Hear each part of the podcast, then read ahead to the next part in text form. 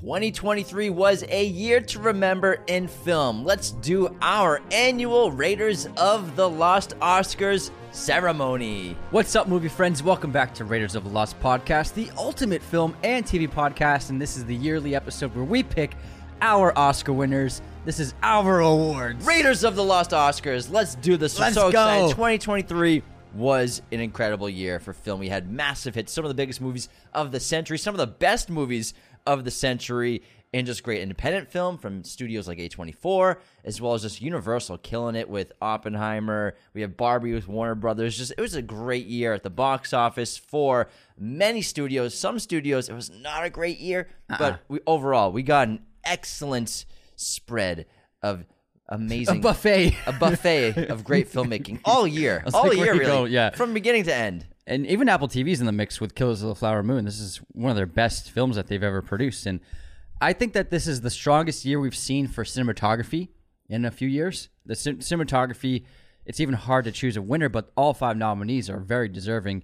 As well as this is a really great ca- year for lead actor, also lead actress. Lead actress could go multiple ways at the actual Oscars. We have our pick, and there obviously have been favorites, but You never know what happens when we open those envelopes, Anthony. Yeah, We exactly. never know what happened. and directing, I mean, we got Yorgos Lanthimos, Jonathan Glazer, Justine Triet, uh, obviously Chris Nolan, Scorsese. Like, what a great mix of films and filmmakers from all over the world. Just amazing. And this international feature films, we got great picks. Makeup and hairstyling, it's great. Music, we had some great, incredible original scores, as well as the icon, the legend John Williams, getting nominated for his 600th Oscar. Do you have the most nominations in history? he could have the most nominations in history. It's possible. I'll have to look into that, but It's I'm like not sure. It's got to be like 15 or 16 at this point. He's, I think he's over 20 nominations. For, over 20? Yeah, definitely over 20. Holy crap! He's made, he's made a couple of good songs. Yeah, He's made some good stuff. Walt Disney had a lot of nominations as well. Yes, Walt Disney did have because he was like a producer, a writer, Director, director. Yeah, yeah, he's a cool dude. yeah. He was built an empire and it's changed a lot. But you know, this is one of my favorite episodes we do every year because we get to pick the winners. Because I, I I love watching the Oscars. I like watching the BAFTAs. But then sometimes people win, or sometimes don't, people don't win. I'm like, why? It's not Why? my Oscars. Like, why hasn't Christopher Nolan won a Best Director Oscar yet? Why? Yeah, and it's. I mean, every year there's snubs, and every year there's like that one movie that doesn't get a lot of love. I think this year is The Iron Claw, and last year, the year in 2022, obviously Decision to Leave didn't get any awards love. So We gave it we of gave love. it. A, we gave it best director, best cinematography, best editing. Yeah, editing was and I think we gave it best picture too, But we nominated her for a lot of categories. as it deserved to be nominated for. But this year is just a really incredible year all around for film. I don't see 2024 competing with 2023 at all. At all. Not even close. Uh, take away Dune Part 2, this year is a wash. It's a wash. Already a wash. Especially with Bong Joon Ho's film coming out in 2025 now. I know, I'm so bummed because Mickey 17 was supposed to come out. I mean, Mickey 7, the book's Yeah. Mickey 17. Mickey 7 was supposed to come out in March, Yes. originally 2024, but now it's been pushed to January 2025. We still got Gladiator 2. We still have Nosferatu. We have lots of bangers coming Yeah, out. this year. Nosferatu, I have high hopes for. Very excited about. Maybe, maybe a horror film can get some Oscars love. Maybe, uh, maybe We'll like see. production design and, and wardrobe and costuming stuff like that. Speaking of horror, there I don't think 2023 was the super a super strong year for horror. No, it was compared to 2022. Yeah. It was an 2022 is- absurdly yeah. strong year for horror. 2023 was kind of weak year for horror. Yeah, it was kind of a ye- weak year for horror. There were a couple of good ones, but overall, I mean, 2022 was a really great year for the horror genre. There were five very good horror movies in yeah, 2022. That's that's the thing that was missing this year. Horror that was really missing. They emptied the magazine. I missed I missed in horror. 2022. But we got plenty of horror filmmakers coming out this year. But let's get into our Raiders of the Lost Oscar. Now we're going to do the awards in the same order as the Academy does uh, with their nominations, and we're using, if we didn't say before, we're using the nominees of the Oscars. So we're not nominating our own things. We're doing their nominees and p- picking our winners based upon the Academy's voting. Yes, Anthony and I were just like too lazy to come up with our own nominees, so we just took it from the Academy and their nominees. we stole it. So it's basically I literally copy and pasted from their website. it's basically the Oscars except me and Anthony are on stage and we are picking the awards. Honestly, that would be a good show. that would be an entertaining. That would be a great show. Oscars, hit us up. Come if you want us to host, We would show, crush it. We would get so many views. It would be so funny. Yeah. We would crush the fucking shit out of That'd be a that. blast, man. Oh man, we get they highest should ratings. recommend us. Honestly, Someone, yeah. someone recommend us to the Oscars for hosting their show. Honestly. I know we don't have much street cred in Hollywood right now, but you know, people are gonna watch no matter what. But People once would watch once it. they, once we get talking and get a couple jokes in, people will be like, "Oh, this is actually entertaining for once." wow, a funny show. oh, people are having a good time! Yay! All right, let's get into the first category of actor in a leading role. best actor, Best actor, not the worst, the best, the best actor, not just not the okay ambiguous actor in the leading not role. the pretty good actor in a Who leading was role. an actor in the leading role this year? we'll give an award to someone. All right, the nominees, as I said, are very strong. We have Bradley Cooper for Maestro, Colman Domingo for Rustin, Paul Giamatti, The Holdovers, Cillian Murphy for Oppenheimer, and Jeffrey Wright for American Fiction. Great job, everybody. Amazing, amazing work Gentlemen, from these work. incredible gentlemen. It's a tough category because obviously Cillian's a front runner, but Bradley and Maestro, Paul Giamatti, the holdovers, Jeffrey Wright in American Fiction, everyone did a great job. Domingo and Rustin. So I mean, I know who my favorite is, but I, I think just I I, just want to say I, I think Bradley Cooper just got so much unwarranted uh, hate and people were just mocking him all over the internet for it was months. weird. Maestro's a weird reaction for fans. Yeah, I'm not sure about. I'm not. I don't audiences. understand the reaction to it because I thought he was brilliant. People were making like jokes about like how committed he was. Like, let the guy commit to a role, and He's an actor. and it's he really did conduct the orchestra, and that was just an amazing achievement. And I found the directing and the acting and the cinematography of Maestro to be incredible and absolutely astounding and very impressive. And I think that Bradley is has solidified his status as one of the most artistic directors working in Hollywood to this day with Maestro. It's really an unbelievable achievement all around from him. And I, I was so impressed with him.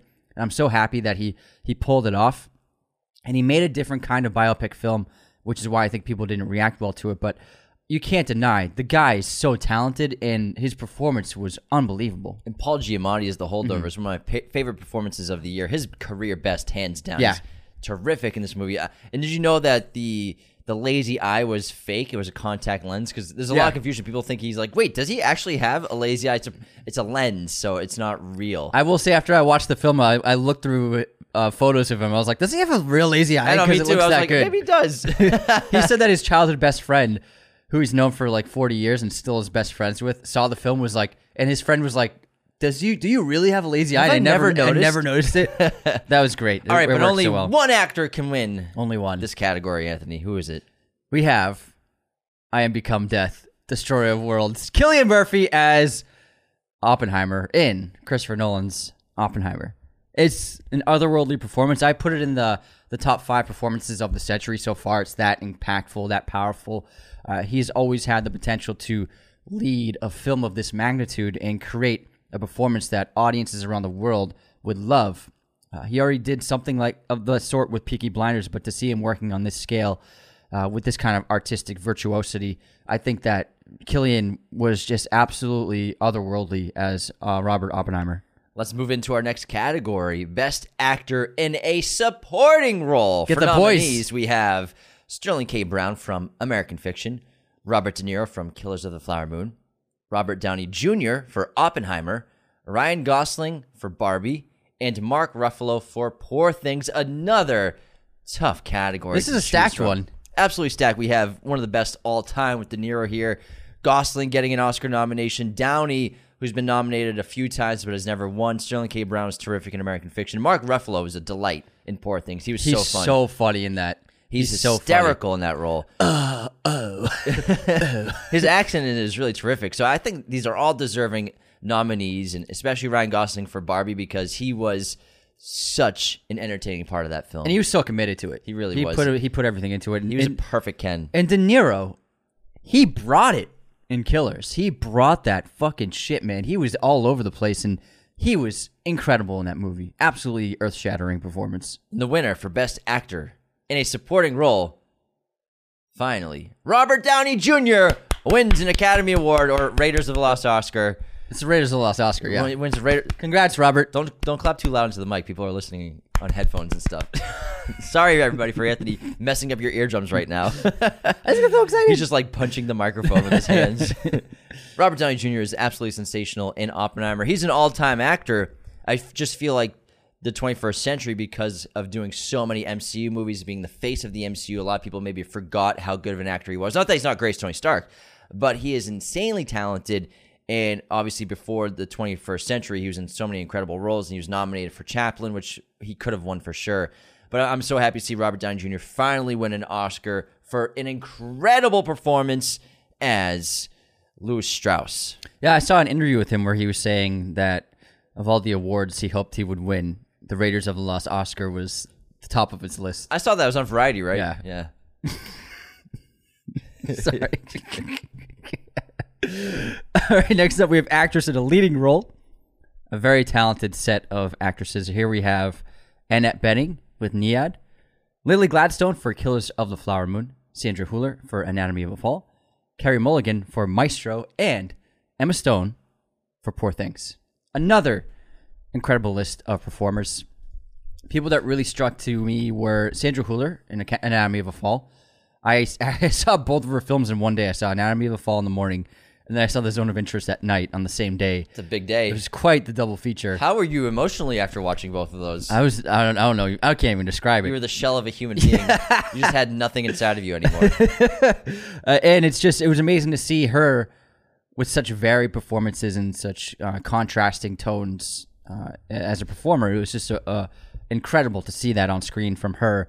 She's gonna blow up in a big way the next few years. Mul- MCU's gonna snag her for something. Carey Mulligan is sensational to no surprise in Maestro, and I really do think she completely immersed herself and disappeared into that role. And it didn't even feel like I was watching Carey Mulligan on screen. You know what I mean? And then Lily Gladstone being obviously uh, the centerpiece and the heart of Killers of the Flower Moon really drives home uh, the grief and the guilt and makes the audience connect to that entire indigenous community that was affected. And Emma Stone in Poor Things um, was nothing short of like a miracle of physical performance, of tonal performance, uh, of, uh, of a vocal performance. Just she just did everything in the utility belt of an actor, and she was able to work with such a large spectrum um, from being childlike and baby-like to being a fully fledged adult uh, with intelligence. And I I just found the transformation of the character to be unbelievable. And she really, I, in my opinion, this is her best performance of her career. One of the most interesting characters in the year for cinema was Bella Baxter. Just completely wipe a, a human being clean and then just reset button. Like what would ha- what would happen with Yeah. them? Really interesting. Is that a weakness of men? Uh, I guess so. and the winner for Best Actress in a Leading Role for the Raiders of the Lost Oscars is Emma Stone. Congratulations, Emma. It's a lighter clap.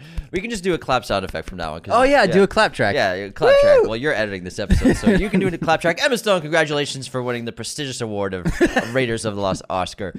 Putting it at the top of her shelf above her other Academy Award, I'm sure. Put it in front of the Oscar. yeah, yeah, it's more important. And, you know, she's absolutely sensational in this movie, and she's had such a career full of incredible roles and performances. But, I mean, Belle Baxter and Poor Things is so memorable. And it's something that as uh, the weeks have passed since I saw the film and seeing the rest of the performances, I'm like, Emma Stone really was incredible as Bella Baxter. Incredible. Incredible. Let's move on to our next category Best Actress in a Supporting Role. The nominees are Emily Blunt for Oppenheimer, Danielle Brooks for The Color Purple, America Ferrera for Barbie, Jodie Foster for Nyad, and Divine Joy Randolph for The Holdovers. A stacked category. Some all timers on here. Jodie Foster's an all time great actor. Oh yeah. She's up there, and we all know her. She's such an icon- iconic actor. And Emily Blunt is one of the best actors of her generation. For I don't sure. like your tone. Danielle like your phrase. Incredible in the musical The Color Purple. America Ferrera had that great monologue in Barbie and just a great role as well. And then Divine Joy Randolph, just an excellent Boston accent and an excellent performance in The Holdovers. I believe it's Da'Vine. Da'Vine, sorry, Yeah. Da'Vine Joy Randolph. Thank She's you for, now. Thank you for the correction. but there can I- only be I- one winner. Yeah, I, I loved all these performances, and I was shocked to see that Emily Blunt. This was her first nomination for an Oscar. Was it really? It's her first time being nominated. You would think she would have more. It seems like a no brainer that she'd have like several nominations. She's so good. Yeah. Surprised. Wow, too. Pretty shocking because she's such. She probably has a ton of BAFTA nominations. Oh, I'm sure. Yeah, she must have BAFTAs. But there can only be one winner for Best Actress in a Supporting Role, and this is going to Da'Vine Joy Randolph for The Holdovers. Really, the heart of that film. Yeah. you know, there's three main characters in the movie, and her character has gone through so much trauma and grief, but also has a positive spin on life still and tries to keep pushing forward. And, and, and Randolph was so terrific in this role. And when it comes to Boston accents, it's not easy to pull it off. And we've heard a lot of crappy Boston accents. Even in the, in the Departed, there aren't a bunch of great. There's some questionable Boston accents, but mm-hmm. I think it's one that's tough to do authentically to people from Massachusetts to pick up on and be like, "That's really Yeah. solid." I think she did a really terrific job. It sounded like she was from like West Roxbury, I'm gonna need you to drive me to Roxbury. Yeah, exactly. There It's are not- varieties of the Boston accent too. Yeah. And she she honed in on a very specific one. Yeah. Then the thing about the holdovers is it's a comedy, but it's also a tragedy. And the characters are all defined by their own tragic backstories leading into the beginning of this film. And hers is it's hard it's like hers is definitely the most tragic and it's uh, what I loved about the holdovers is it was like I was watching three real human beings and they felt like true authentic people uh, in this story which is a testament to all three performers just really they had an incredible chemistry. I wouldn't be surprised if they win the sag for best ensemble even though it's only three actors but that's how good they are in this film together bouncing off each other and working as a trio. Once the the movie gets going it's really just them three and i adored all of them on screen together and she in a lot of ways was the glue and the heart of the film. Great great performance all right, next up we have the category of Best Animated Feature Film. First up, we have The Boy and the Heron from Hayao Miyazaki and Toshio Suzuki, Elemental from, from Peter Sohn and Denise Ream, Nimona from Nick Bruno, Troy Quane, Karen Ryan and Julie Zackary, Robot Dreams from Pablo Berger, Iban Cormenzana, Ignasi Estapé, and Sandra Tapia Diaz. And then Spider Man Across the Spider Verse from Kemp Powers, Justin K. Thompson, Phil Lord, Christopher Miller, and Amy Pascal. Very strong category this year. Mm-hmm. But there can only be one. Only there can only be one winner. We can't say every category. Highlander can only be one. Best animated feature film. We're giving the Raiders of the Lost Oscar to Spider Man Across the, the Spider Verse. Uh, just, I, I think, in terms of the sheer magnitude of the creativity of the animation, it was a really stunning set of uh, beautiful artistry that I saw on screen that I've never seen anything like it before in my life. It really was groundbreaking. And being a person who isn't devoted to animation, I found myself to be just floored by what I was seeing in terms of the scale and the spectacle and the visual feast of it. Plus, a very good story, a very charming cast, and led into a really fun uh, finale cliffhanger leading into the third film whenever that comes out. Whenever it does, I don't think we're gonna get it this year. But Across the Spider Verse was an epic second film in this trilogy, Empire Strikes Back esque film from the filmmakers. And Across the Spider Verse was excellent, visually stunning, and the best animated feature of the year. But it was close, Close call. Second to The Boy and the Heron, I think was a front runner for us for a little while. It was it's just an excellent movie from Miyazaki. But you can't get Jordan give Jordan the MVP every year, can you? Can't give Michael Jordan the MVP every year, man. Can't do it. Gotta give it to Karl Malone sometimes. Carmelo. he won it one year over Jordan. Everyone was like, "What?" Even Karl Malone was like, "What? I didn't oh, know." oh, it cool. Remember that Jazz Bulls rivalry for Oh, like man. five years? It oh, was the good. '90s. It was Being a good. kid John watching Stockton? Oh my God, watching NBA playoffs in the '90s as a kid was was the nothing best like it. sp- NBA Jam. What a, what a time to be alive. Jazz it. versus Bulls. 90s NBA was peak NBA. Fucking A, man. Peak NBA. Fucking a.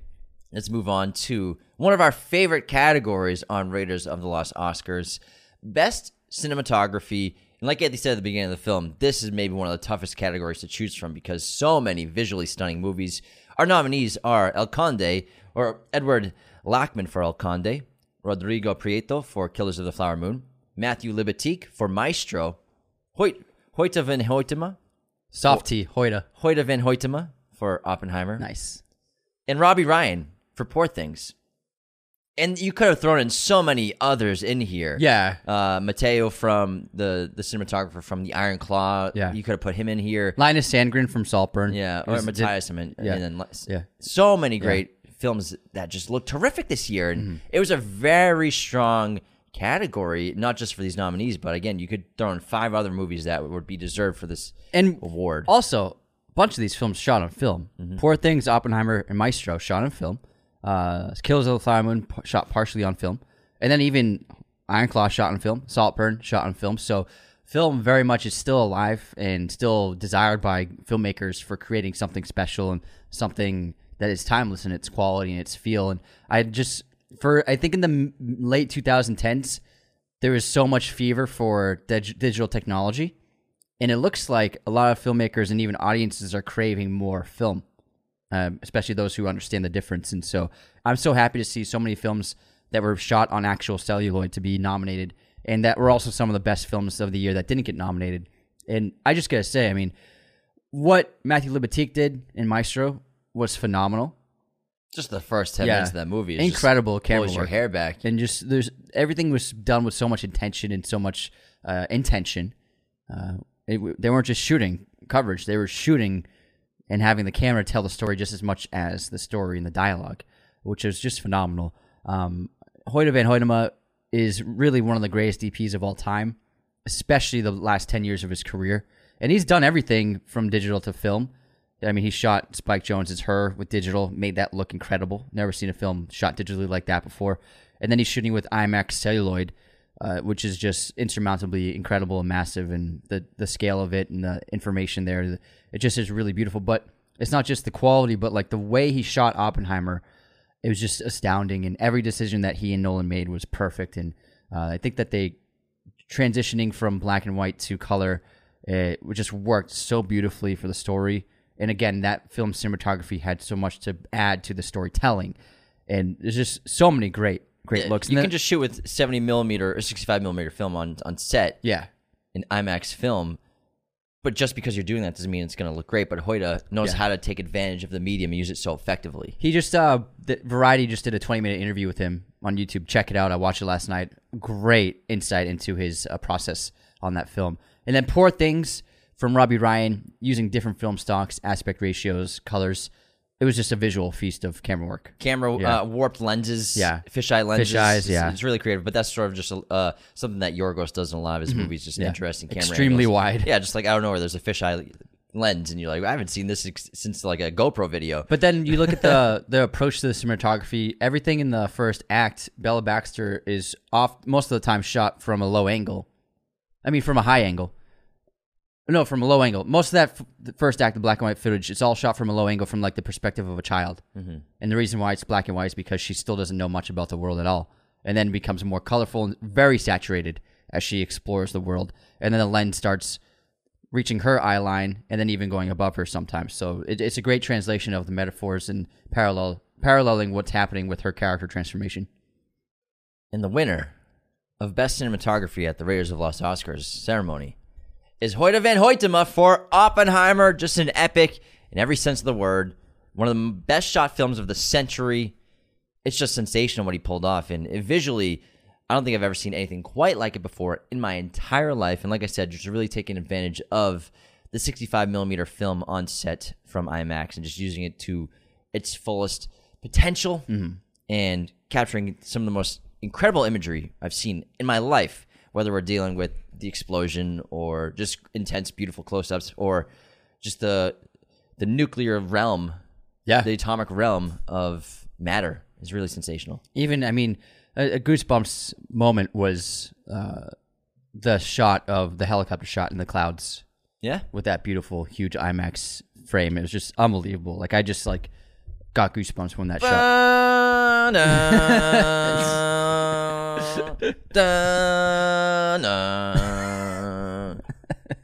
Thanks, man.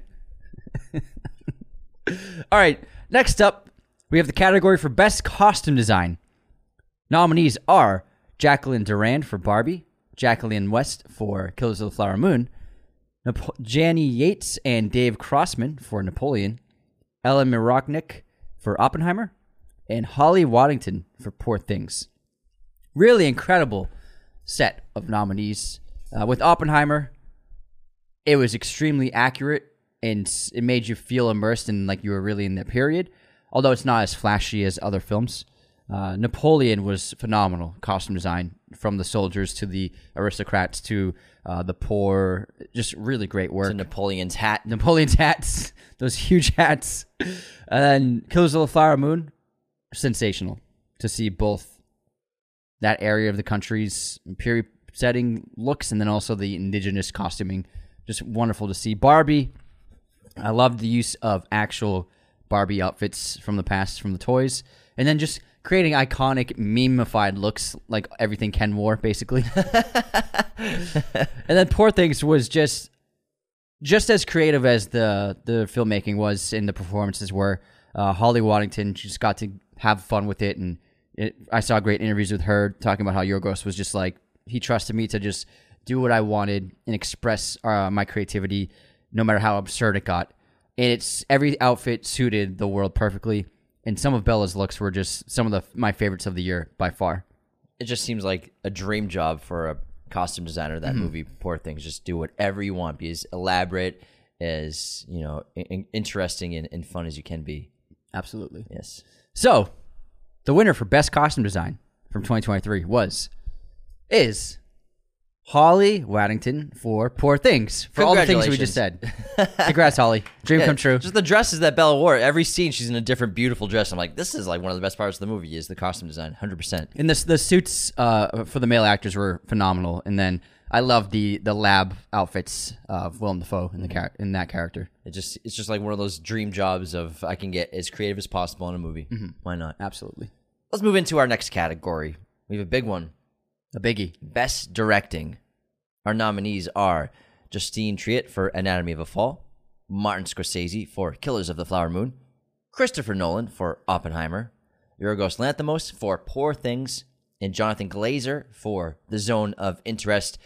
Uh, incredibly stacked list. We have all timers on here. Martin Scorsese, arguably, possibly the greatest director in the history of cinema, the history of American cinema. Jonathan Glazer, who's just been a regular staple of consistent filmmaking and, and excellent filmmaking. Yorgos, one of the most interesting filmmakers in the world. No one has a voice like him. He's so cool.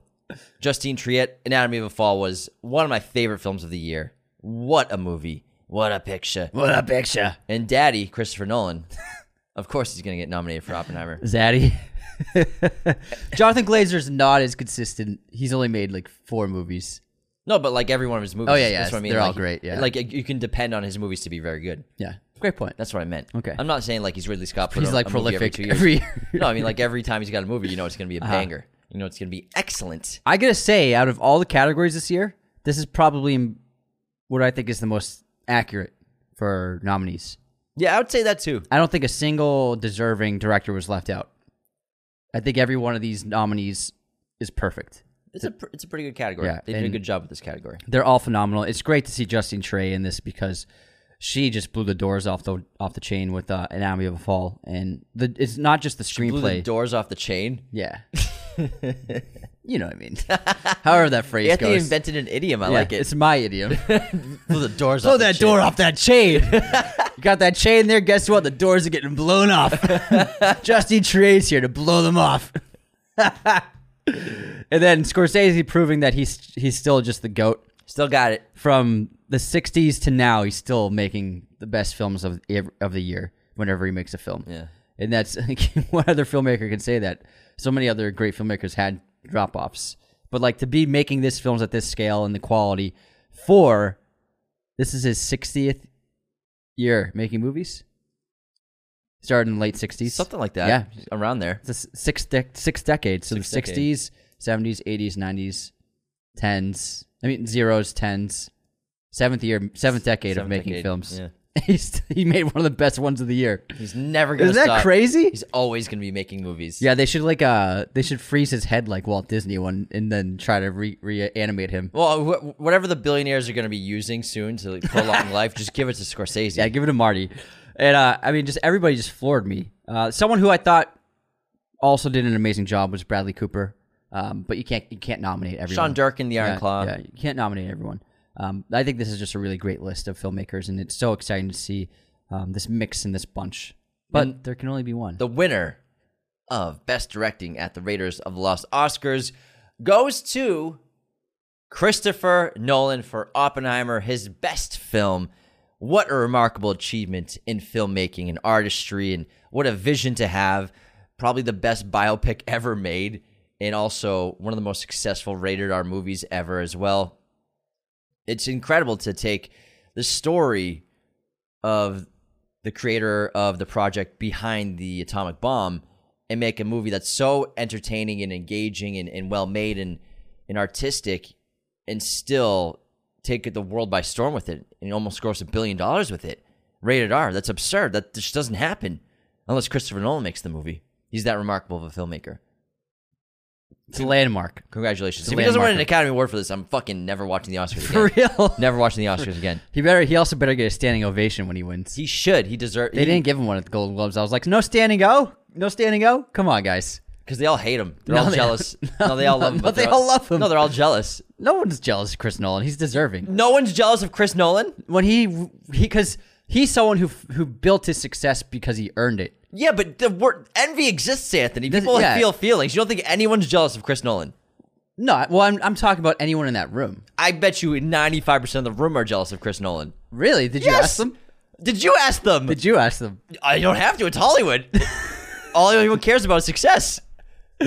Everybody loves Chris Nolan. I know they love him, but that doesn't mean they can't be jealous of him. I'm fucking jealous of Chris Nolan, aren't you? No, Dude, That's fucking. no, because I think he earned it all. I'm not saying that doesn't mean it doesn't take away from earning it.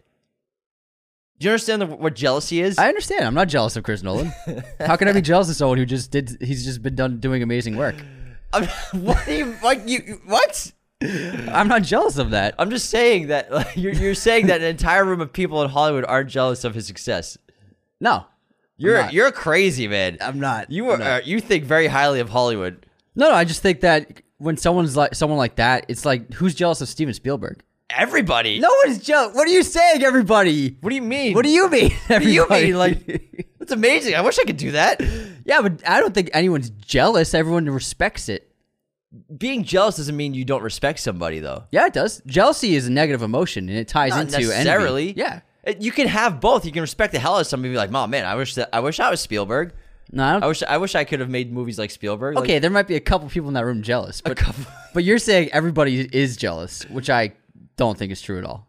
quite a bit. I said ninety five percent. You said everyone in that room, I run it back. You I said everyone I in that room. Ninety five percent. and you said you just said everyone in that room Probably. is jealous. You just said that. You said nobody's jealous. no, I don't think people are jealous of Chris Nolan That's crazy. in that room. I think everyone's like, this guy deserves the world. This is you can amazing. do both. you can do both. I don't think so. I disagree. It's Hollywood. I disagree. Man. It's Uncut super, Gems. I disagree. it's super, It's Hollywood. It's Hollywood. I bro. disagree. You think way too highly of Hollywood. I don't think highly. Let's move on to the next category. Nobody's jealous of Chris Anyways, moving on to film editing.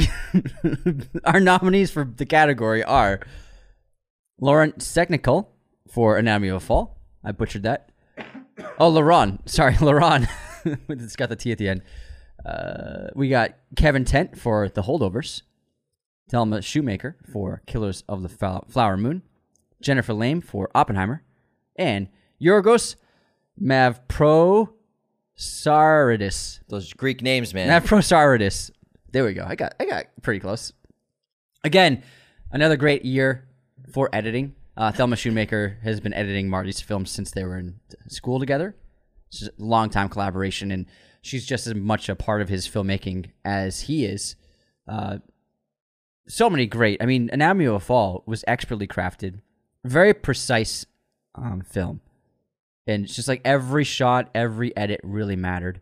Uh, the holdovers very subtle, very minimalist and slow with its pace, but for the for a great reason. And then your poor things, uh, Yorgos had just so much great footage to work with.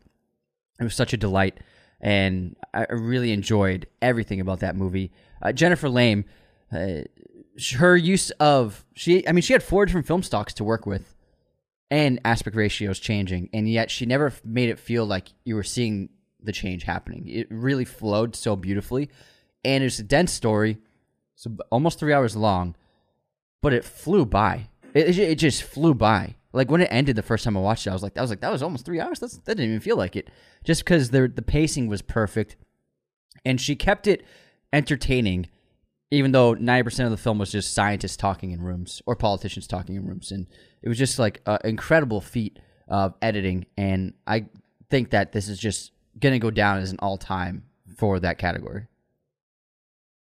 well said.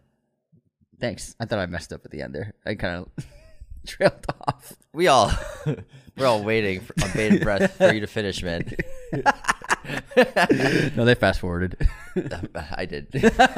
in your brain. Do you have anything to add? no, I said gr- great stuff. No? Okay. Yeah. So, the winner for Best Editing at Raiders of the Lost Oscars is Jennifer Lame for Oppenheimer. Bravo, bravo. For everything Anthony said, Yeah. you know, it, it's a difficult film to edit. Like you said, four different film stocks, three hour long runtime, jumping around different time periods mm-hmm. from Oppenheimer's youth to his elderly age. Yeah. It's really incredible what she pulled off. Really, really terrific editing. Big time. Our next category is Best International Feature Film. We have Io Capitano from Italy, Perfect Days from Japan. In case you don't know, Io Capitano means the captain. No big deal. Society of Snow, Society of the Snow from Spain, which is actually uh, the second time that movie's been made. It's a remake. I think it's the third time it's been made. Is it the third time? I think it was a miniseries too. That's right. It could be the second time though. The Teacher's Lounge in Germany, and The Zone of Interest from the United Kingdom. All incredible additions This to is a stacked the year one. of cinema. Yeah, stacked. Tough choice, tough Yeah. decisions all over the world right here. And, you know, I think there's a couple favorites and front runners, but Society of the Snow is maybe one of the most interesting stories because it's based on real events.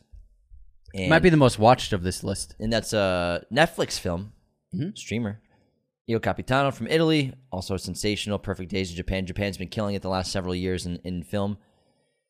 But the winner of Best International Feature Film at Raiders of Lost Oscars is The Zone of Interest. One of the most remarkable films of the year. So well directed and so well crafted.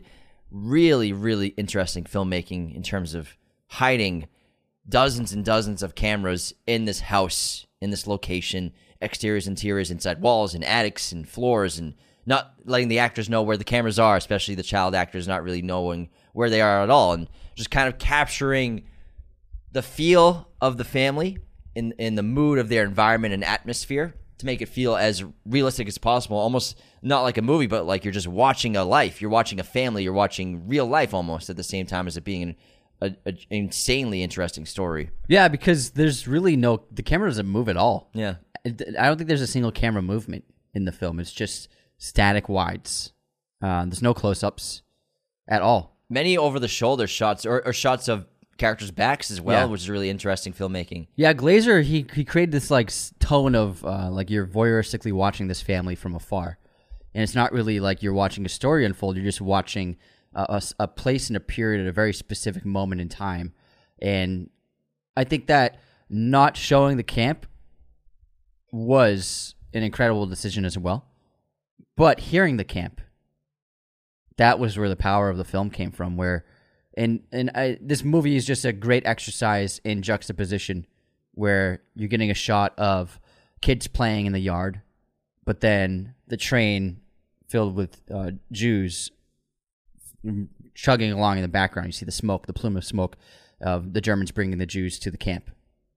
And that's just an, a remarkable piece of juxtaposition which he did so many times. And then using sound design where you'll just the kids are like the mom's picking flowers and then you hear a gunshot in the distance and or someone screaming uh, from inside the camp.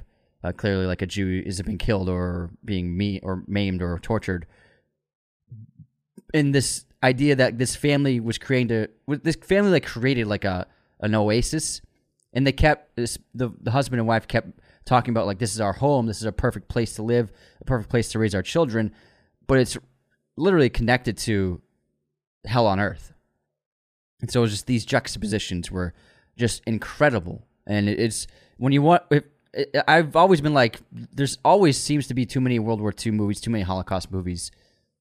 But this is a something it's a new take on it which i was like okay this is a new way to tell a story and to make audiences think about it in a different way. And i would say probably the most powerful part of the film for me was the final five minutes where we cut well don't spoil the movie for sorry so yeah haven't seen it, okay. Sorry. Okay so it has a powerful ending. It has a powerful ending. Sorry yeah you're right. Shit. it's a great ending. Whew, close call.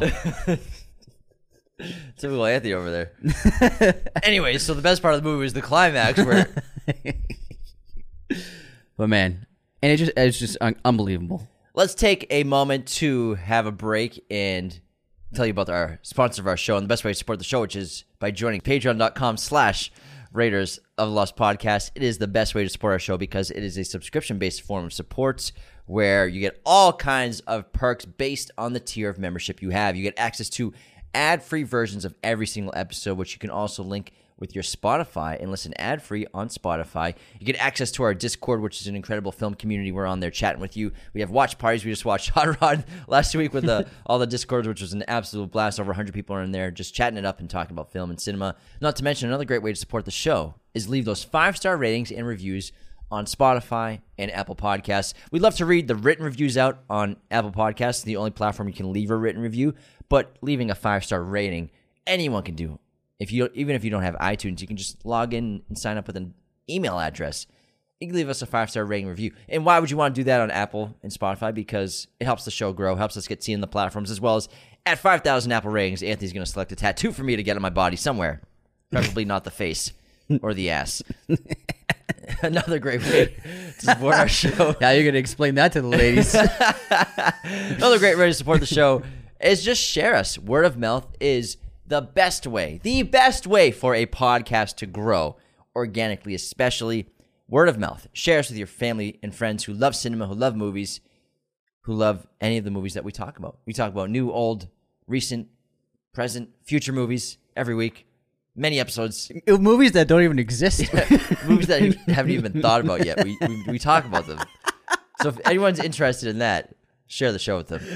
this episode, of course, is sponsored by our friends at movieposters.com, the number one place to get your posters online today. Be sure to use our promo code Raiders10 at movieposters.com to get 10% off your order right now. We're doing a movie poster giveaway in this episode. So if you want to win a free movie poster from movieposters.com, all you have to do is head on over to our YouTube channel and make a comment in the Raiders of the Lost Oscars episode that enters you in to the movie poster giveaway to win a free movie poster from movieposters.com. So good luck to everybody. Make a comment in this episode, Raiders of the Lost Oscars on YouTube. Movieposters.com has a huge selection of pretty much every movie and TV show imaginable in their poster library, as well as all sorts of sizes, framing, and even backlighting for your poster needs. These are incredible posters at a great price. So be sure to go to movieposters.com for all of your poster needs and use our promo code Raiders10 to get 10% off your order right now. Let's get back from our commercial break Commercial break. I to love get it. back into this year's Raiders of the Lost Oscars. What about our intermission? I did not do an intermission. Well, I did one, so you can try and guess All right, myself. sorry, I forgot. Clearly, I was like, "What's he doing?" I'll do half an intermission. Yeah. yeah. All right. This is two people talking. Hey, Mike, this might sound crazy, but I don't think that kid's dangerous. Really? Well, in that case, let's keep it. I always wanted a pet that could kill me. Say it one more time. Hey, Mike, this might sound crazy, but I don't think that kid's dangerous. Really? Well, in that case, let's keep it. I always wanted a pet that could kill me. I have no idea. Monsters Inc. Oh my god, that's really good. All right, what year did Bridge on the River Kwai come out? Nineteen ninety. No, nineteen eighty-five. 57. I have no idea what that movie is. oh, it's a war. It's a war movie. Yeah, I have not It's seen. great. I've not heard of it. as soon as you said that, I'm like, pick a decade and just stick to it. Just stick to a gun. just pick anything. it's not like you made that movie up. what year did The Ground Is Hut come out? the ground is hot. oh my god, the, From ground, the sun the ground beating- is hot. From the sun beating down on it. Full title. Who directed The Wild? Into the Wild. Oh, who, who directed the Into Wild? the Wild? That's Sean Penn, bro. There we go. Sean Penn. There we go. you got one. Spicoli. My streaming recommendation this week is Priscilla, which was just added onto Max. So if you haven't, if you never got to see Priscilla in theaters, check it out on Max right now. It's really I good. forgot Max made that deal with A24 for all their distribution streaming platforms. Yeah, any A24 movie, you're going to have to see them on Max. So they got a good deal in there. I have a couple unsubscribes as well.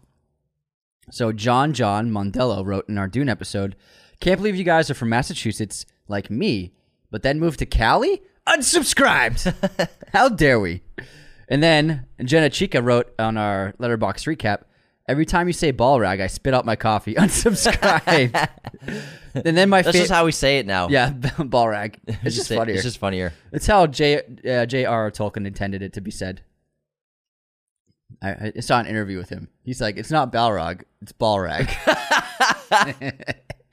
My favorite comment of the week was uh, C. Martindale wrote in our Dune Everything We Know episode.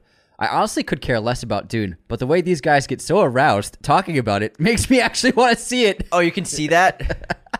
I guess the camera angle's too wide. Sh- shows everything. Yeah.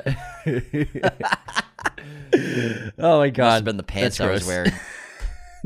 They're be, wearing, can't be wearing gray sweatpants on the show. It's the male camel toe, camel Like tail. Ball, dick, ball. It's like a division sign. Yeah, they're too tight. Those are way too tight. yeah, let's get the fuck out of here. Sick reference, bro. References are out of control. Let's move on to a five star written review from Duck Butterson. Nice. Great name. Huge fan. Five stars. Love this podcast. Y'all talk.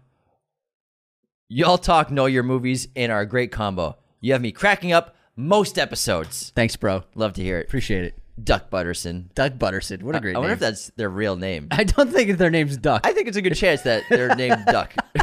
It's a pretty good chance. Duck Butterson. Why else would he? Why else would they put Duck Butterson as their username? Nobody puts the real name for the username on Apple. Sure they do. Zero people. For do. example, zero people. Do. let me pull up another real name. Tim six one three. That's probably what they were given at birth. six one three. Mommy plus eight. Eternal Wreck.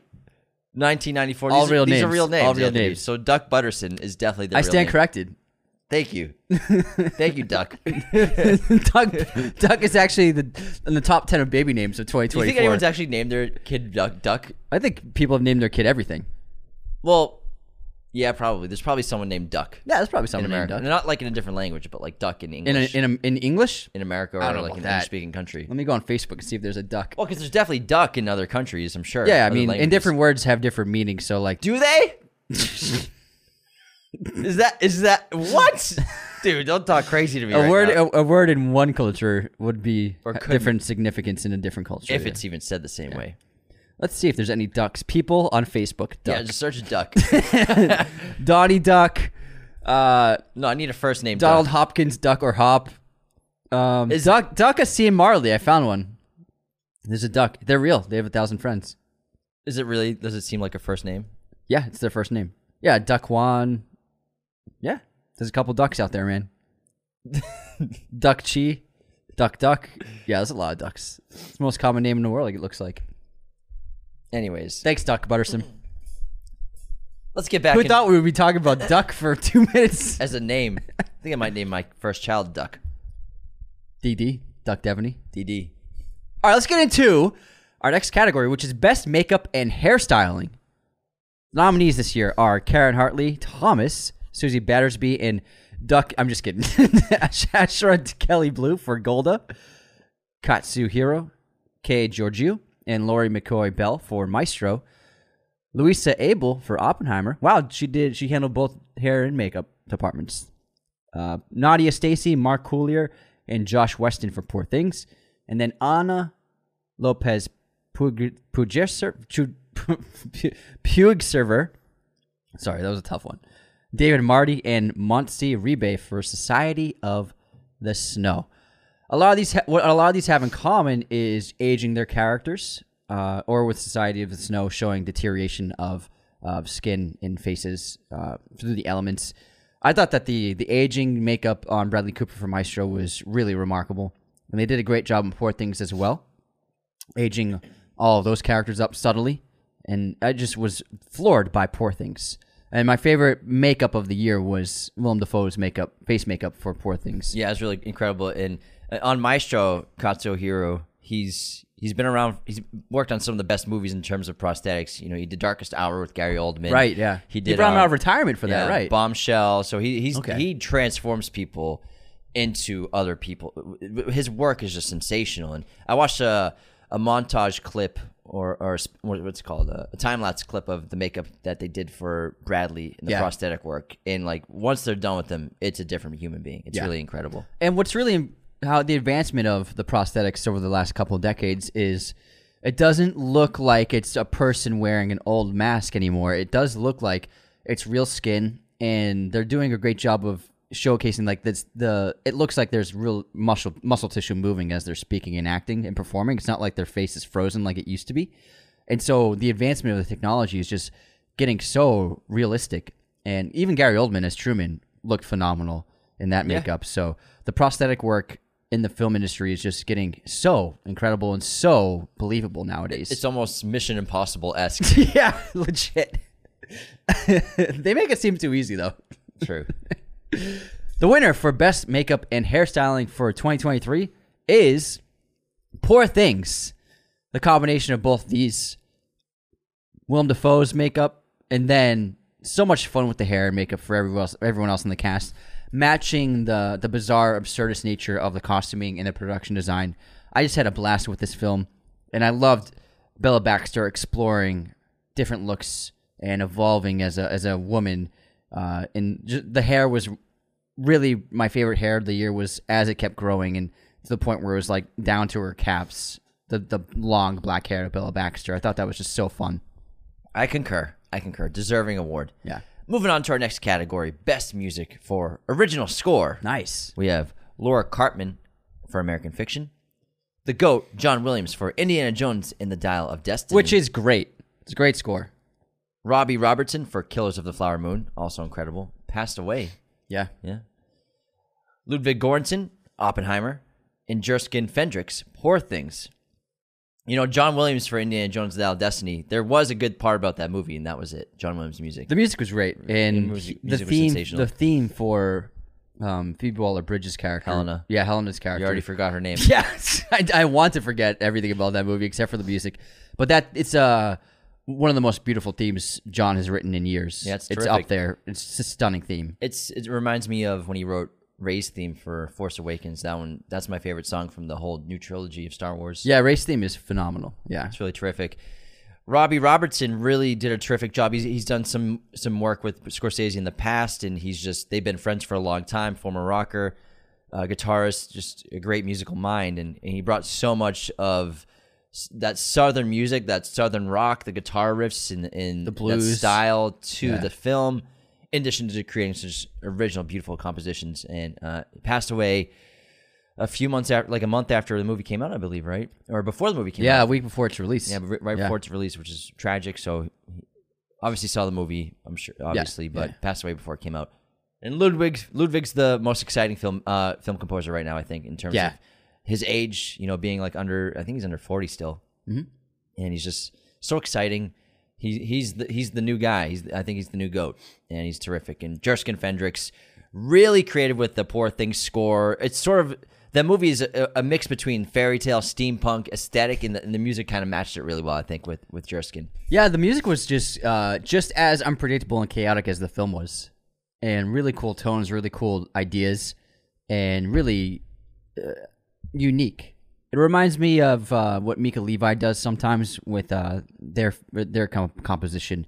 The string work was really inventive in that in that film. It was great, but what Ludwig did was uh, amazing. And there's a great 20 minute spot uh, I think it's with Variety as well, where they interviewed him. He actually showed his timeline on his computer, and he only had like 13 tracks deep for like the main themes. Like he's it's very simple but complex. Like you you look at timelines sometimes, and people will have like hundred tracks, but his was so minimalist, um, which I think led to the the strength of the of the score.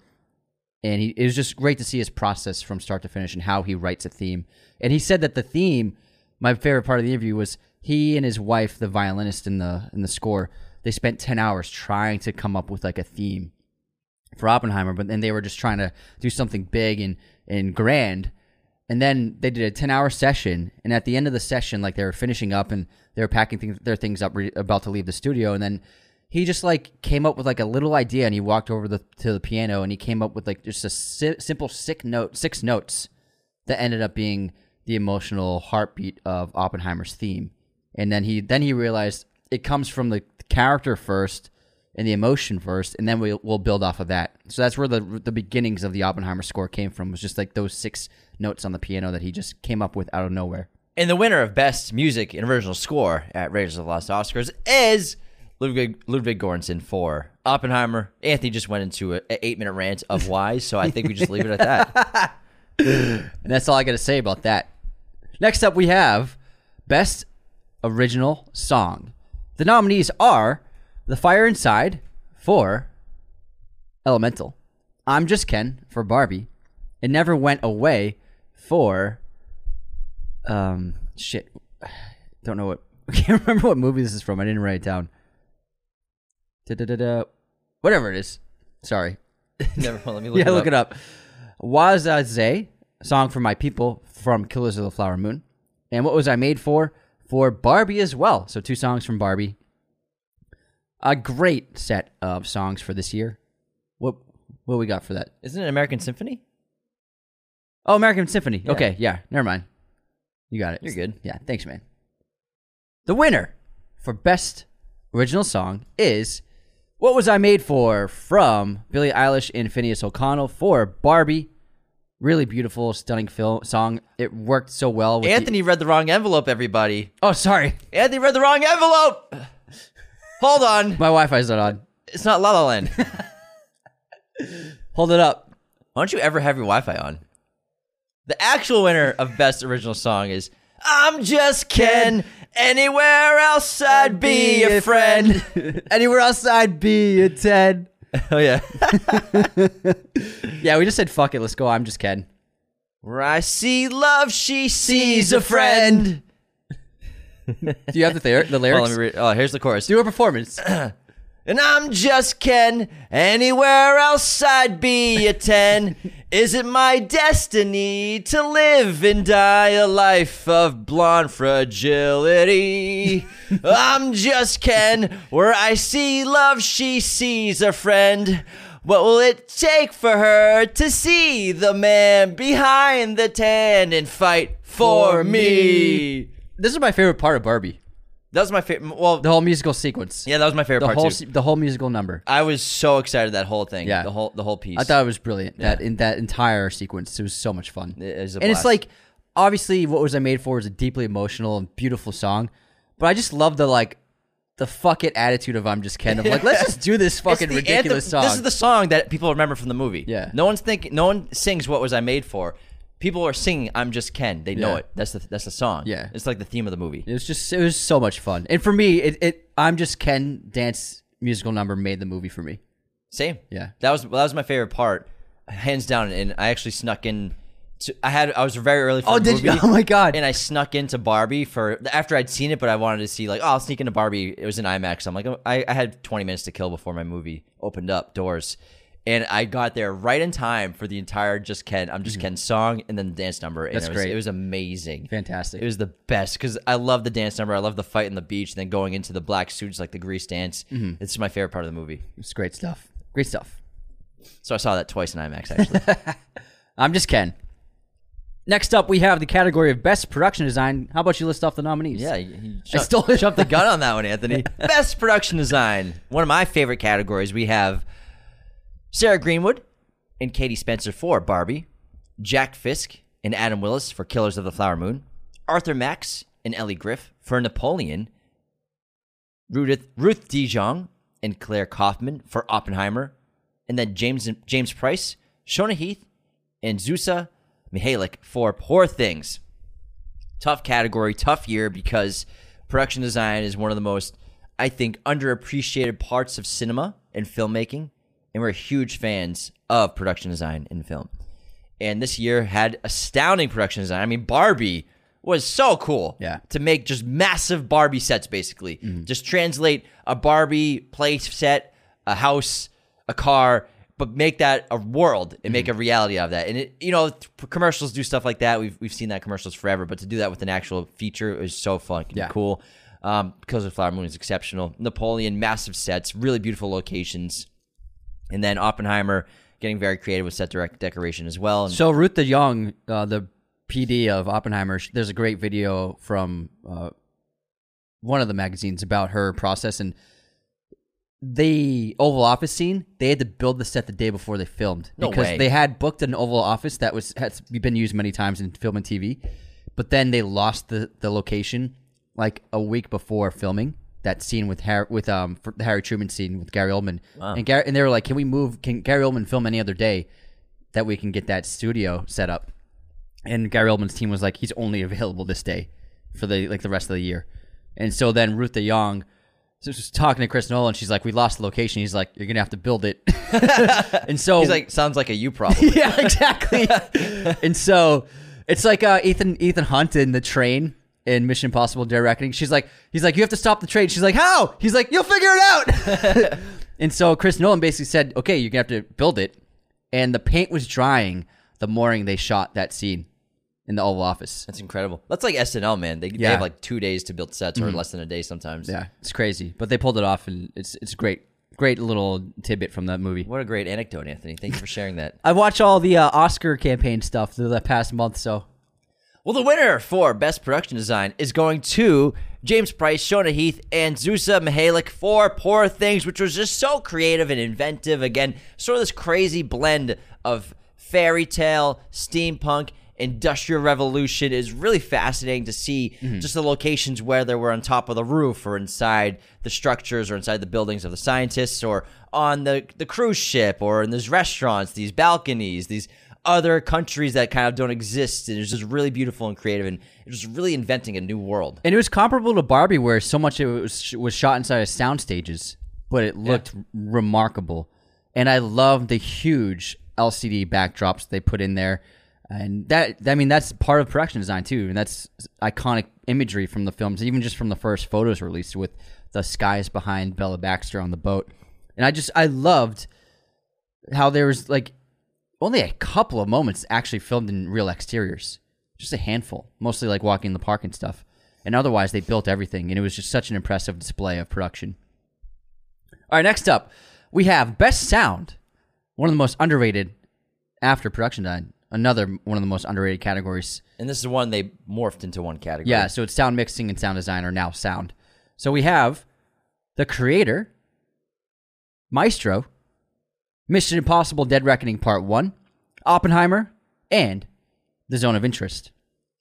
Really great stuff. And I'm glad that generally really big, epic movies most often get recognition for these. So it's nice to see Maestro in here.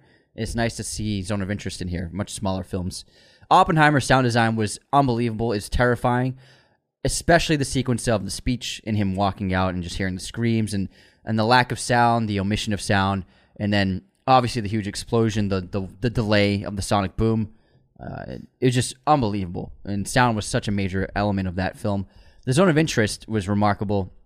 Maestro uh, sound design is just remarkable, and then the mixing, especially of the orchestral sequence and the the uh, operatic sequence of the dancing musical number, just phenomenal stuff. The winner, though, for best sound of 2023 is the Zone of Interest. Tarn Wilkers, Tar- Tarn Willers, and Johnnie Burn win. The Zone of Interest like we were talking earlier, the juxtaposition of you're in a peaceful home setting, but you're hearing just randomly sprinkled throughout the entire film, you'll hear the screams of someone in the camp, or a, a gunshot, or German soldiers yelling.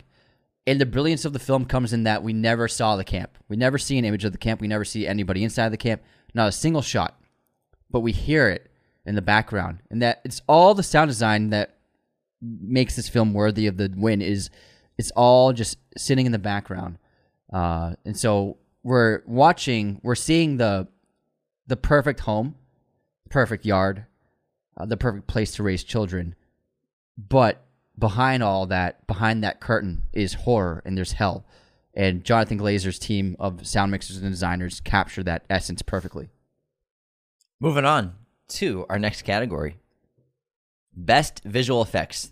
Nominees are The Creator, Godzilla Minus One, Guardians of the Galaxy Volume 3, Mission Impossible Dead Reckoning Part 1, and Napoleon.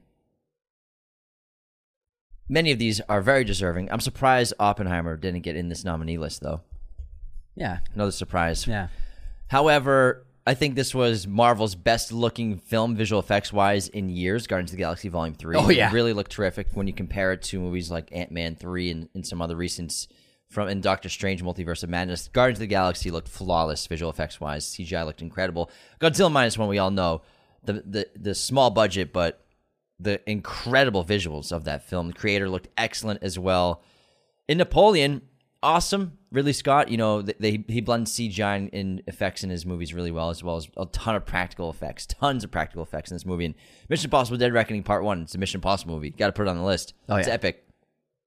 But the winner for best visual effects at the Raiders of the Lost Oscars goes to Napoleon, Charley Henley, Luke Ewan, Luke Ewan, Martin Fenouillet, It's a long name. Simone Coco, and Neil Corbould. Yeah, it's a seven name name, It's like Dumbledore. and Neil Corbould win Best Visual Effects Raiders of Lost Oscar this year at our ceremony. The thing with it is because Ridley, uh, visual effects isn't just CGI. It's a blend of everything you're capturing in camera with effects that you're doing in post. the special effects. Really? Never mind. I was incorrect about that, everybody. So the reason why we gave Napoleon this award is, I thought uh, the majority of it was practical, but then since it's Oscar season and and studios release videos about every aspect of production, and I love watching, uh, and I watched them all of these actually for most films in one day. I watched the visual effects houses. They do a reel of what they did on whatever film they worked on, and so the visual effects of Napoleon was incredible. Most like so many sequences, so many of those battle sequences, all CGI, all visual effects, and whether they're shooting a bunch of locations where they were really shot there, but they're expanding with CGI all of these soldiers, these armors, ar- armored like details, like the camps, the embankments, uh, so many great visuals. Uh, the explosions of the boats, this this explosions were visual effects and CGI, although most of the boats were real. But I was just so impressed because when we watched the film, I was like, man, Ridley did so much of that practically. And then you watch the visual effects reel, and you're like, holy shit, that's actually not practical. That was insane visual effects. That was so good. It tricked me into thinking that they had all these soldiers really. Unbelievable visual effects because it was masked so beautifully. Seamless. Seamless. Seamless. Seamless visual effects. Thanks- Well deserving. And I mean, overall, the production of Napoleon was just dynamite, man. Dynamite. Sure was. Dynamite. Let's move on. We got up next is Best Writing for Adapted Screenplay. Nominees are Cord Jefferson for American Fiction, who won the BAFTA, uh, Greta Gerwig and Noah Baumbach for Barbie, Christopher Nolan for Oppenheimer, Tony McNamara for Poor Things, and Jonathan Glazer for The Zone of Interest. Uh, this is a very stacked lineup of adapted screenplay nominations.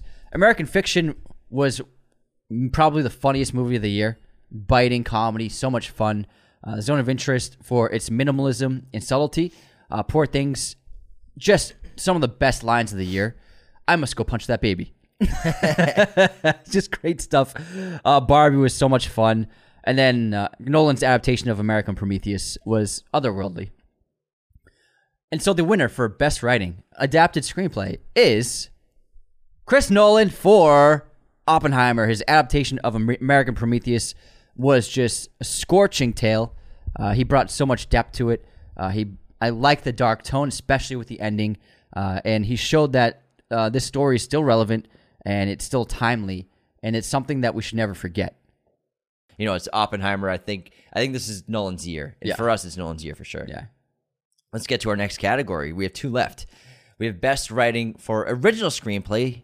The nominees are Justine Triet and Arthur Harari for Anatomy of a Fall, David Hemingson, The Holdovers, Bradley Cooper and Josh Singer, Maestro, Samy Burch, story by Samy Burch and Alex Mechanik for May December, and Celine Song, Past Lives. What a great year. Yeah, tough list. really really tough list. You know we have a biopic in here but we also have just incredible stories incredible characters created by all of these screenwriters and filmmakers and, and it really is terrific. But i think for us there was a, there was a clear winner and it was anatomy of a fall Oh, Justine yeah. Triet and Arthur Harari I think really just even just a couple of scenes sold this movie for me for best original screenplay Yeah. And yeah, two scenes in if you haven't seen the movie, I don't want to spoil what the scenes are, but they're incredible monologues. But the the idea of the story and the concept is just sensational. Of this woman who's being tried for the murder of her husband, after he falls and slips and falls from their house and dies on impact. Or does he slip? does he slip? Yeah. Was he pushed? Was he Did he slip? It's icy. It's snowy. Yeah. Uh, evidence is washed away by rain. It's a very clever idea, very clever writing, and but then just adding such a, a, a great dynamic of of the family elements with the the son who's blind and didn't really see what happened, even though he, he knows the environment so well. But just adding that in as a, as a, a catalyst for her being guilty or not, in in a major part of the trial. It's just so fascinating. It's such a brilliant idea, and Yeah. and the performances are so well acted, but the characters are really terrific in this movie. Yeah. He's partially blind, by the way. Yeah, partially blind. And I mean, we had great, we had a great love story with Past Lives from Celine Song. Beautiful film. May December was a really interesting story, really interesting screenplay. Maestro was stunning, and then, and then the Holdovers by David Hemingson. Incredible script. I believe it's his his first uh, produced fil- uh, script. Yeah, it is. what a great debut as a writer. I mean, I love the holdovers, but Anatomy of a Fall, it was just such a strong story and so well written. And like you said, it's it's two major scenes that really did it for me. And I'm so happy it's getting a lot of attention, like especially online. People will keep posting about, uh, especially that that scene in the home, Yeah. the husband and wife scene. Like that's getting so That's much love. yeah, I for me, like scene. and I also loved her monologue uh, in the courtroom when it was like when they had the psychiatrist on that ther- the guy the husband's therapist like Mm-hmm. Yeah. that her monologue there for me like that was unbelievable what a great way she had so much logic behind her and she was using reasoning and logic where everybody else was trying to use emotion to to show her as guilty she was using logic and reasoning to show why she's innocent which I thought was so intentional If she's innocent. yeah, if she's innocent and so smart. What's interesting is Justine Triet, Sandra Huller asked her well, before they started filming, is she innocent or not? And Justine Triet is- said, play her like she's innocent, but I'm not going to give you an answer. Mm-hmm. So I like that approach. Like, play her like she's innocent. That way the audience can really question it. Yeah. Very smart. All right, it's time for our final category of Best Picture. We had 10 nominees this year. We had American Fiction, Anatomy of a Fall, Barbie, The Holdovers, Killers of the Flower Moon, Maestro, Oppenheimer, Past Lives, Poor Things, and The Zone of Interest. A lot of nominees. A lot of fucking nominees. It was a big year, man. It was a great year for cinema. What a, it's, I mean, it's an amazing year, and uh, so many of these films are incredible. I'd, I'd be happy. I mean, I wouldn't be happy, but I could understand why a few of these could win. Um, very, very strong year. Uh, Anatomy of a Fall is so my top three of the year were Oppenheimer, Anatomy of a Fall, and Killers, and those are my three favorites of the year. Um, what were your three favorites? I would say my favorites were probably Oppenheimer and Past Lives and what else came out this year that might not be in this list that I loved so so much. Oppenheimer, Past Lives, and give me a sec, give me a sec. I'm just running through the list. Um, hmm, what else? Kills of the Flower Moon. Yeah, Those are my top three. And if you're gonna put a movie in this list and replace one, what would they be? um, that's a good question. I'll do mine first. yeah, do yours. I would replace Barbie with the Iron Claw. yeah, I would put Iron Claw in here, and I would take out maybe the same thing. I think I might take out Barbie too. Yeah. I love Barbie so much, but Yeah. I feel like there's maybe a 20, 30 minute window in the center of that film where it just doesn't have the best picture feel. It doesn't. It's not as Exactly, strong yeah. as the rest of the movie. I agree. First act, third act are terrific, but in the middle. It loses. It loses me, and everyone I've talked to, they felt the same thing. It lost Yeah. the audience. So I, I think when you have a Best Picture nominee or potential winner, the whole movie has to be flawless. I agree. It's uh, that middle part of Barbie. It was fine. It was good, but it just was not the same quality as the rest of the film. Yeah. And so there was a. If you were like going to have a graph, a spike graph, it dipped for 20 minutes. It just really and it dipped. popped in the third act. Yeah, and then and third act it- transition was yeah. terrific. The third act saved it, but I agree. Like when they were in the real world, I was like, it's not. It's kind of okay. It's pretty good, but like not Yeah. quite there. I think it could have hit even higher heights if if the father was involved. Yeah, yeah. But I mean, it's a movie. I mean, it's a Barbie movie. Yeah, no, I'm just saying for best picture, if for Yeah. best picture nominee. Yeah, I agree. Oh, Laura. But and the Iron Claw was just flawless from start to finish. Top 10 of the year. Great. So that's what I would do. Now, the winner for the Raiders of the Lost Oscar for Best Picture of 2023 is Oppenheimer from producers Emma Thomas, Charles Roven, and Christopher Nolan. Ooh, let's go. Best film of the year. It most likely will go down as the best film of the decade, one of the best of the century. It's just going to be a landmark film for the rest of time for anyone who enjoys film and cinema. Oppenheimer will always be looked back as an incredible piece of cinematic achievement, without a doubt. Yeah, I think it's Christopher Nolan's best movie. You know, I've seen it three times. I've been digesting it for seven months now, still, and that's the like a conclusion. I've. I've- that's the conclusion I've come to. The- yeah, the entire IMAX reel took me that long to digest. I, I think it's his best movie, and that's from a guy who's made some of the best movies ever in Yeah. the, this century. You know, um, I, I think Christopher Nolan. Finally, it's his year. Finally, And also Emma Thomas is, I think she's one of the most, she's the most underappreciated direct producer in Hollywood. yeah. I know I, I, nobody ever talks about her, and it was great to see her. She was on the cover of um, a Hollywood Reporter, hmm Yeah, I saw that. deservingly so. I mean, she's produced a hand like many of the most loved films of the last twenty years. She's an incredible, incredible film producer. And then Charles Roven, who has been producing Nolan movies since the early days uh, at Warner Brothers. He he was always one, his Warner Brothers producer, Charles Roven. So they've been collaborating collaborating for so long, and it's great to see them also finally get the recognition because they've made so many great films together. Yeah. Yeah. So Charles Roven, uh, Chris Nolan, and then Emma Thomas, uh, producing powerhouse in Hollywood.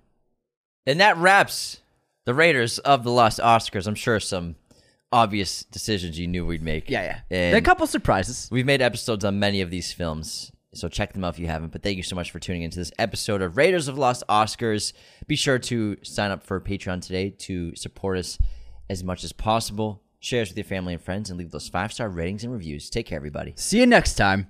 This episode was executive produced by our chosen one patrons Cody Moen, Andrew Hagan, Benjamin Cook, Calvin Murphy Griggs, Darian, Tyler McFly. Mark Nikaj. Our chosen one patrons are our biggest supporters. Thank you so much. Thank you for watching Raiders of the Lost podcast. Be sure to hit that subscribe button, hit the like button as well, notifications for sure. Listen to the show on Apple Podcasts, Spotify, everywhere you can listen to podcasts, and be sure to check out this other content we have on our YouTube channel.